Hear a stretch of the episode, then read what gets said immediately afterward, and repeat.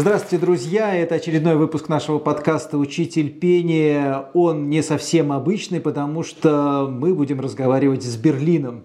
У нас на связи Александр Виноградов, звезда мировой оперной сцены – Редко бывает Александр, к сожалению, к нашему большому в Москве, но надеемся, что мы и очно увидимся и запишемся в нашей студии. Александр, здравствуйте. Здравствуйте, Сергей, здравствуйте все.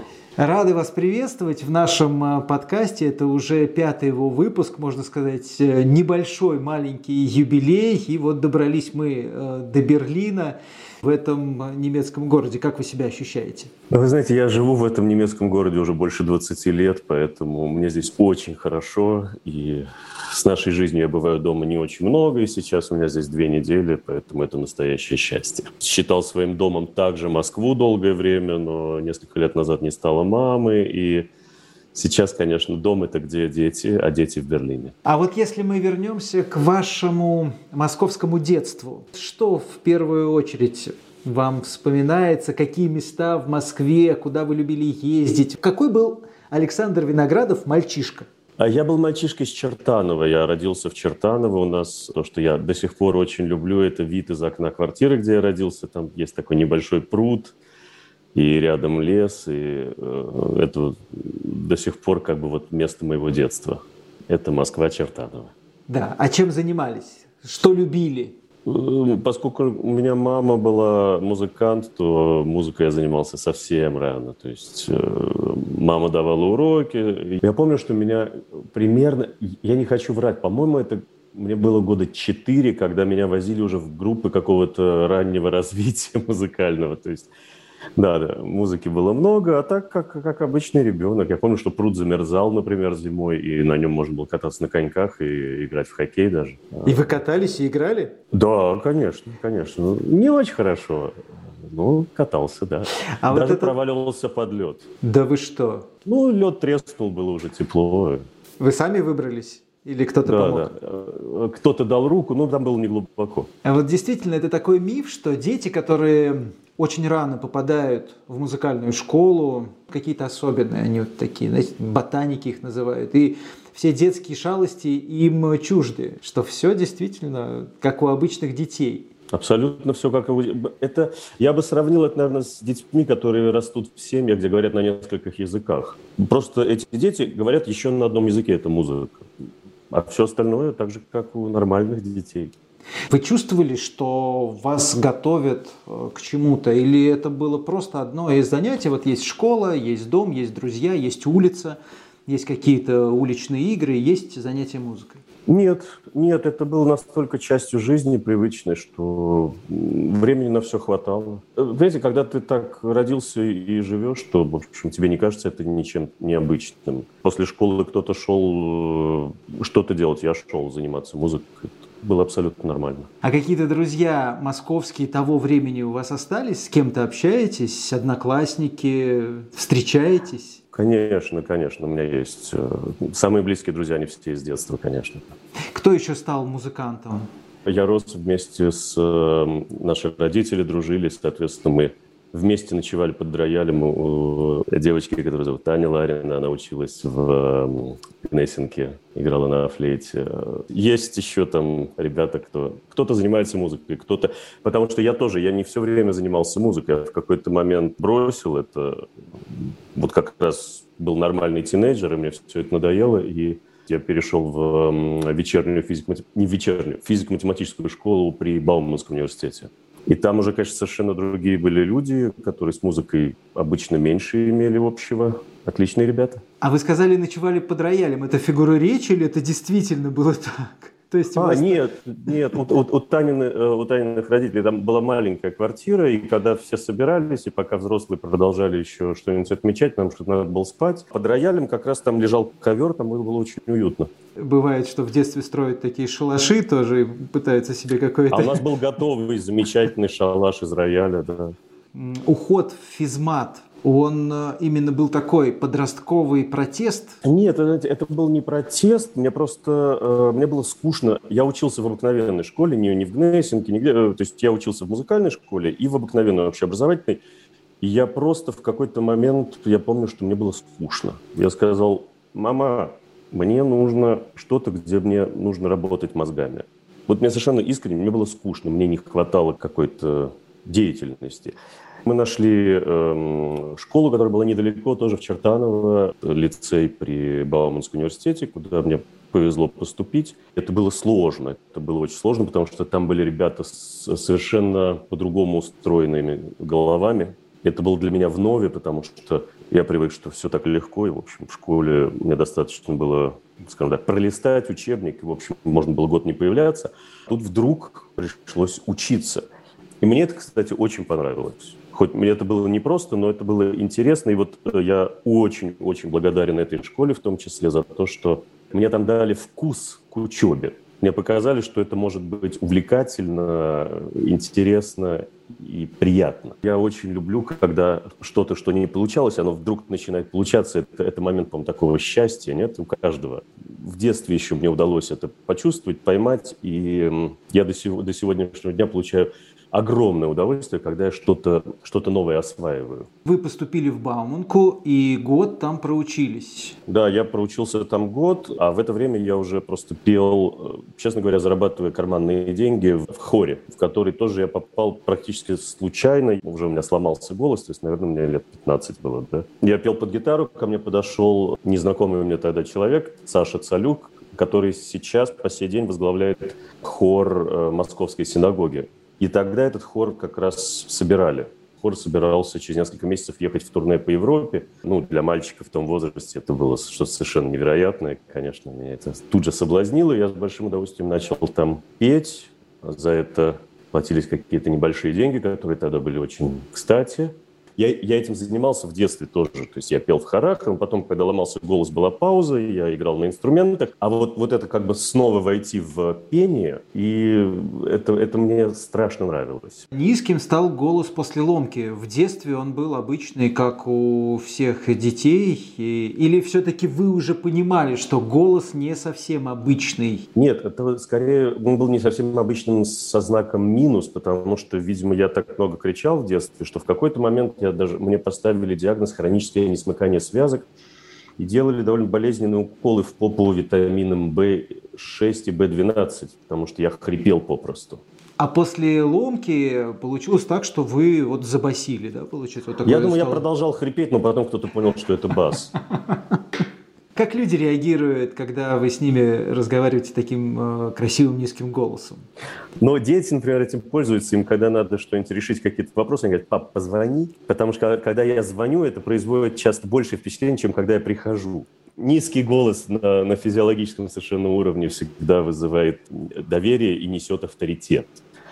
Поэтому в жизни я не знаю, сколько у меня авторитета, но голос очень авторитетный. Такие люди встречаются вам достаточно часто? Конечно. Я, я, я встречал людей, которые говорят намного ниже, чем я, и при этом совсем не поют.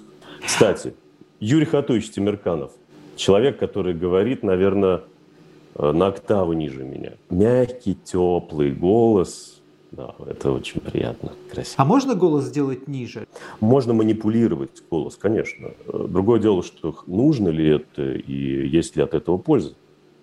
То есть э, э, я знаю, например, что политики очень часто этим занимаются, и это реч, речевой тренинг, это во всех профессиях может пригодиться.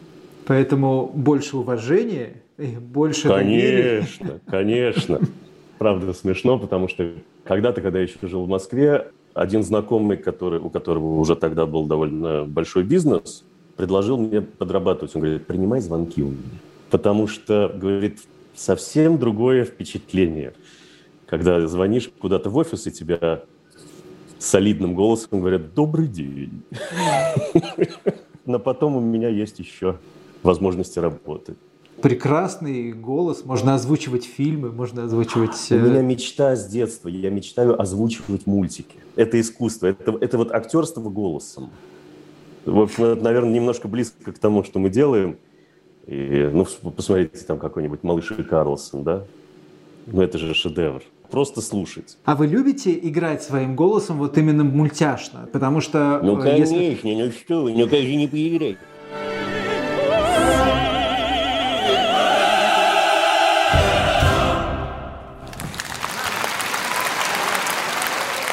А где еще ваши места любимые вот в городе детства, в Москве? Ну, в, Мос- в Москве прежде всего это, эм, помимо Чертанова, это вот дорожка от консерватории к Большому театру. Потому что я поступил в Большой театр еще, когда был студентом. По этой дорожке, да, я очень много раз ходил, и просто вот моя жизнь, она была между этими двумя местами. Дача друзей, Никольна гора. Кстати, Коломенская. Любили тоже с несколькими друзьями гулять. Но вот эти места какие-то особенные для вас. А если мы перейдем к вашему берлинскому периоду, где здесь вы любите бывать, э, кроме театра, дома? Что в Берлине? Больше всего я люблю места? жить дома в Берлине. Я очень люблю ту часть, которая была как бы раньше восточным центром. Это то, что сейчас называется МИТ. Это такой там много кафе, там много туристов тоже, музеи. Это вот от музейного острова немножко вверх. Я очень люблю, здесь есть чудесный маленький лес неподалеку от нас, называется Плентавальд. Это то, где э, огромный монумент советским солдатам-освободителям. Груневальд, озера. Понимаете, это такой город, где нет одного центра, он такой... Здесь есть районы, в каждом районе свой центр, и между ними зелень. И меня как-то это очень устраивает, потому что здесь есть все, что, что хочется там э, и культурная жизнь, филармония, три оперных театра, оркестры, драматические театры, кино, клубы, рестораны, и при этом вот здесь нет того ритма, который в Москве, который я в Москве очень люблю, но от которого я устаю за две недели просто невероятно. А говорят, Восточный Берлин, он напоминает какие-то наши города, в том числе и Москву. Это правда? У меня просто вот, друзья тоже живут в Восточном Берлине, именно около Александр-Плац, и говорят, что, ну, в принципе, очень похоже.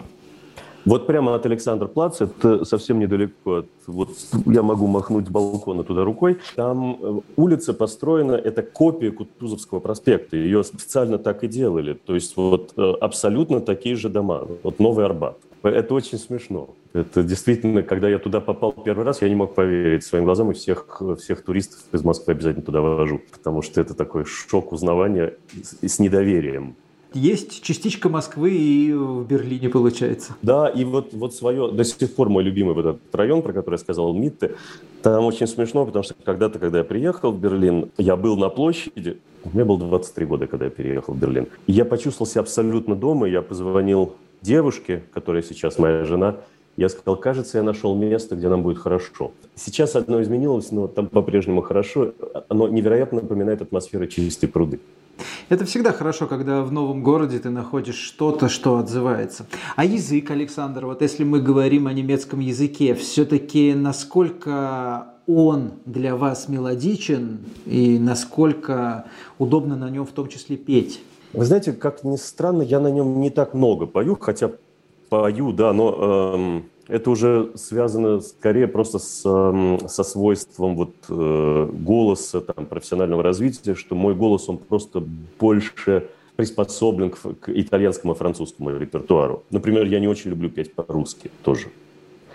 Но немецкий это тоже было интересно, потому что, когда мы росли в Москве, естественно, немецкий язык ассоциировался исключительно с фразой «Хендехох» и «Гитлер капут», и э, у него была репутация лающего, некрасивого. Меня очень удивило, как красиво звучит, естественно, когда говорит хорошо образованный человек, как красиво звучит этот язык. Ну, а дальше, естественно, потому что я, я в Москве не знал совершенно немецкого, это был я учил английский, и потом чуть-чуть итальянский, а немецким я, в общем, начал заниматься уже приехав в Германию. И потом дальше уже, конечно, я стал читать, э, в общем, немецкую классику в оригинале. Что могу сказать? Это большой, просто большой язык, один из самых красивых и выразительных в мире. Его звучание сильно отличается в зависимости от того, кто на нем говорит, но я думаю, так с каждым языком. Петь на нем сложнее, все-таки да, итальянский, вот почему он язык оперы, ну потому что он мелодичен. Итальянский, в принципе, э, наверное, наиболее приспособленный для пения язык, потому что в нем наименьшее количество гласных, и они фиксированные. В немецком языке есть звуки, которых в итальянском нет, и много дифтонгов. Это когда гласное меняет звучание. Плюс к этому в немецком то, что нехорошо, например, для пения, ты часто должен разделять слоги. То есть снова делать атаку гортанью. И это нехорошо для, для плавности линии. Но зато в немецком есть набор, большая палитра выразительных инструментов, связанных с согласными. Которые очень интересно слушать, как это делают мастера, вот, например, Рене Папе да, или Фриц Вундерли. Для этого нужно чувствовать, конечно, язык. Потому что как можно растянуть согласную и ей выразить что-то, это, это не типично. Например, во французском такого делать практически нельзя. Да, в итальянском изредка. То есть в каждом языке есть свой, свои выразительные средства, и очень часто можно узнать происхождение певца, который идеально практически поет без акцента, потому что он пользуется выразительными свойствами одного языка, э, когда поет на другом, которые этому языку не свойственны. А если мы будем говорить об особенностях русского языка, что здесь э, вот вы бы выделили? В чем сложности, в чем его преимущество? Русский язык обладает большими сложностями для иностранцев, прежде всего. Во-первых, очень много звуков, которых нет в других языках. «ы» это, этого звука нет в западных языках, насколько я знаю, нигде. Э, смягченные согласные «л», «л», да, «р», «р». Плюс к этому, поэтому получается набор гласных огромный и разница в них. Так вот, в русском языке количество вариантов уклада языка намного больше, чем, скажем, в итальянском и чем в немецком. Человеку, э, оригинально говорящему на русском языке, проще потом чисто петь на итальянском и немецком, а французский немножко отдельная история, чем э, наоборот. Я хотел бы, знаете, о чем спросить вас, Александр? А вот эм, вы сказали, что вы в 23 года попали в Берлинскую оперу, в Берлин, и вот прошло 23 года. Ваши роли, ваши партии, как они меняются? Одной из причин того, что я уехал из России тогда, было, например, то, что в России мне э, нечего было петь, потому что для молодого баса очень важно, например, петь более легкий репертуар, в том числе Моцарта. Моцарта тогда в Москве не было. А для, например, русских партий мой голос, наверное, сейчас уже так созрел, да, а 20 лет назад был совершенно не приспособлен. Очень важно было начать с правильного репертуара, чтобы голос не разрушить, чтобы дать ему возможность вырасти, развиться. А, поэтому начал я, естественно, приехав в Берлин с Моцарта. И это было замечательно, потому что это вот совпадение как бы личности. С... Мне, мне вообще вот есть, есть роли, в которых мне ничего не нужно играть. Это просто я выхожу, и вот это я все... Я, мне не нужно становиться другим персонажем, это просто я в предлагаемых обстоятельствах. Это фигура, сам себя просто изображаешь. Это очень просто, очень органично. А органика – это, я считаю, большое дело, потому что когда ты немножко и психически, и физически насилуешь органику, то можно попасть в проблемы. Дальше, ну, как человек меняется. И очень смешно, конечно, когда ты возвращаешься к ролям, которые пел раньше, и ты понимаешь, что вообще-то они совсем другие, чем тебе раньше казалось. А иногда ты это обнаруживаешь во время спектакля. Вот это очень смешно, потому что ты на репетициях вроде все понятно. Вот этот вот обмен энергиями, он происходит, он редко бывает на репетициях. На репетиции это подготовить все для возможности этого обмена. А на спектакле, вот когда все это пошло, и ты понимаешь, что, в общем-то, ой, вообще-то он другой, а вообще-то тут он будет сейчас по-другому отвечать. Конечно, все это должно вписываться в рамки того, что написано и только что отрепетировано, но в этих рамках у нас довольно много степеней свободы. Это очень интересно. Если бы роли оставались такими же, это было бы скучно. Это возникает именно из контакта со зрителем, с э, дирижером, с оркестром, с партнерами? То есть как это рождается? Я, я думаю, что вот э, главный происходит только в присутствии публики. В последнее время все больше и больше убеждаюсь в том, что театр без публики не имеет смысла. Этический ну, не конфликт, но вот разница во мнениях, потому что очень часто э, сегодня есть дирижеры, которые ставят спектакль, мысля сцену, как замкнутое пространство да, что вот здесь все существует, а, а там просто зритель, да. Пока что на сегодняшний день мне кажется, что это не совсем так, потому что театр, наверное, это все-таки акт, который происходит между публикой и сценой, и между каждым из участников сцены между друг другом, и, кстати, между публикой между друг другом. У кого-то вдруг в одно и то же время учащается пульс. То есть это вот это совместное переживание. То, что мы называем живым театром, это абсолютно невозможно изобразить на других медиа. Это нельзя транслировать по телевидению. К сожалению, к счастью, вот эта особенность этой формы искусства.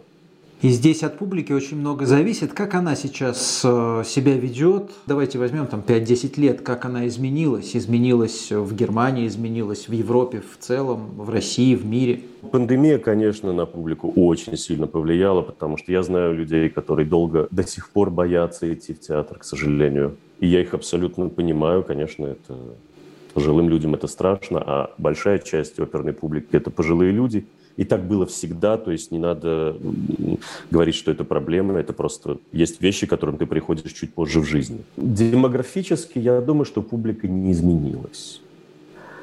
То есть это, а, это все-таки заметил... где-то 40 плюс, да, если мы будем говорить о каком-то костяке, или все-таки чуть младше, может быть?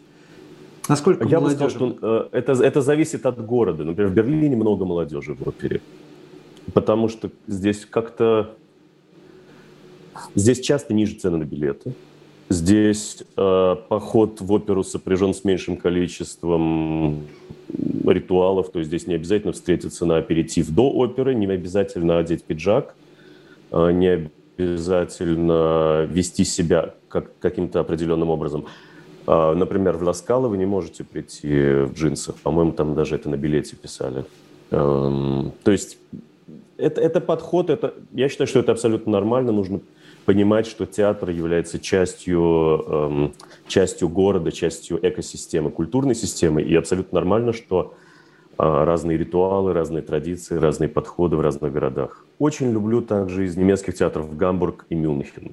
Э, совершенно два разных театра, потому что э, Гамбург – это современное здание, не очень красивое, с очень хорошей акустикой, на мой взгляд, э, и, и с публикой, привыкшей к такому звучанию романтического, теплого оркестра, эм, измученный э, странными постановками. То есть они пытаются сопротивляться, но это, это всегда, это вот диалог да, публики с э, дирекцией театра. А Мюнхен как раз это театр с большим количеством ритуалов, с длинными платьями роскошными, с обязательным стаканчиком шампанского и фланированием по галерее, да, в паузе. Ну, при этом оба эти театры мне очень близки. Я очень люблю вот э, театр, где я регулярно, я, по-моему, я как там больше 10 раз был, это лондонский Ковент-Гарден, потому что в нем есть удивительная атмосфера за кулисами, которую я просто обожаю. Это такая семья – и такие вещи для артиста значат очень много, потому что мы так много времени проводим вне дома, что нам хочется быть в месте, где нам хорошо. И вот э, в Ковенгардене я должен сказать, что мне практически всегда хорошо.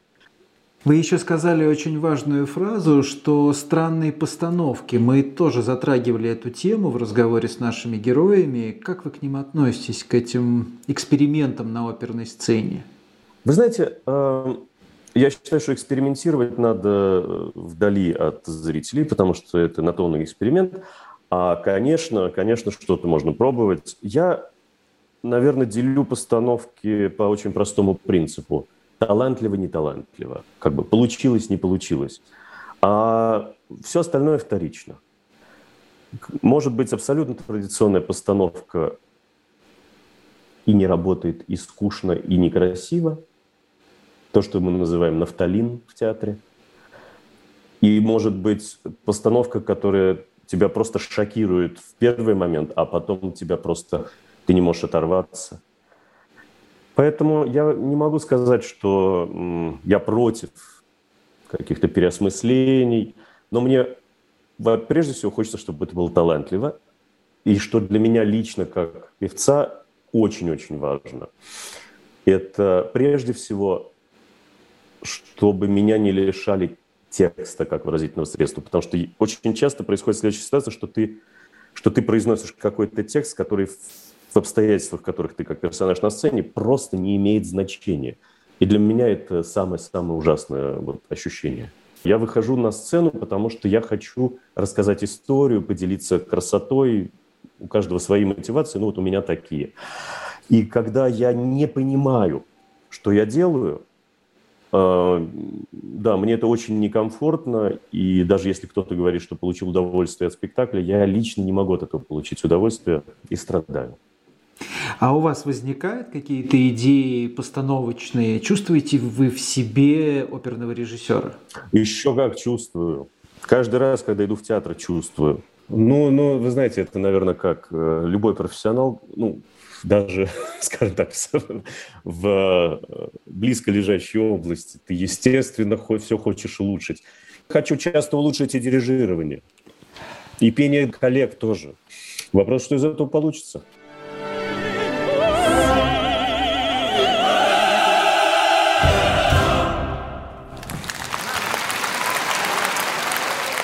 Поговорим э, о Светлане Григорьевне Нестеренко, о вашем педагоге вокальном.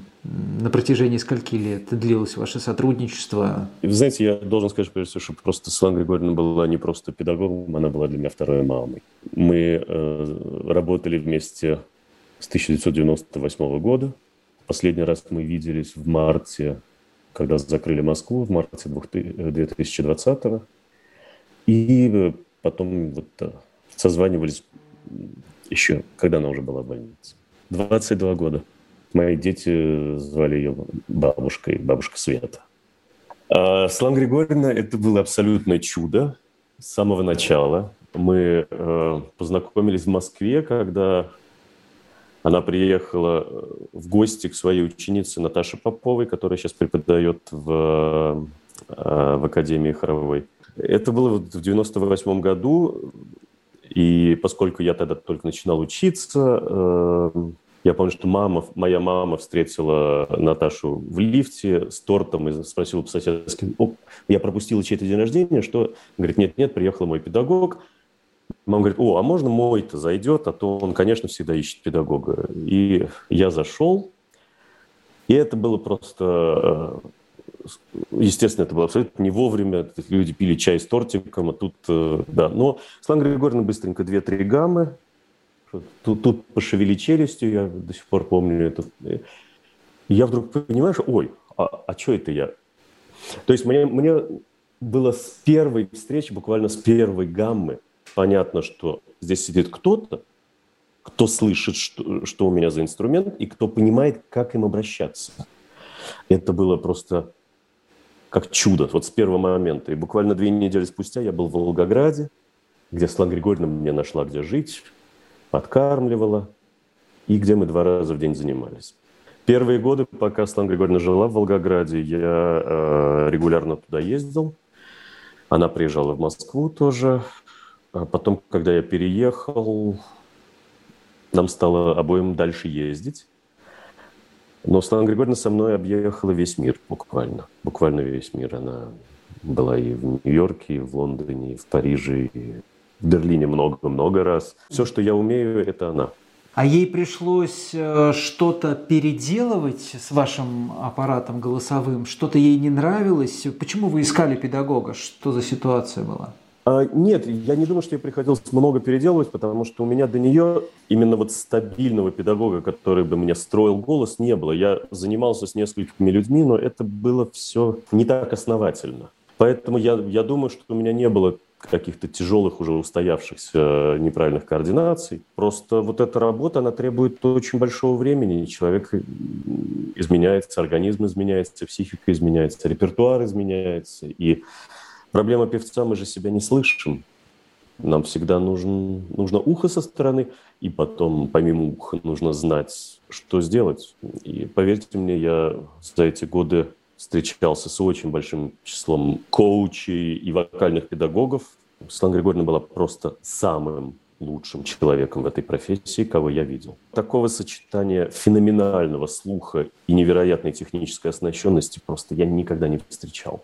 Она была невероятно одарена с самого начала для этой профессии. Это я знаю, потому что она мне рассказывала про свою учебу. И в то время как раз была вот эта лаборатория голоса э, в Гнессинке, возглавляемая Дмитриевым, многие книги которого сейчас здесь стоят, и они, это библиотека любого певца или преподавателя пения.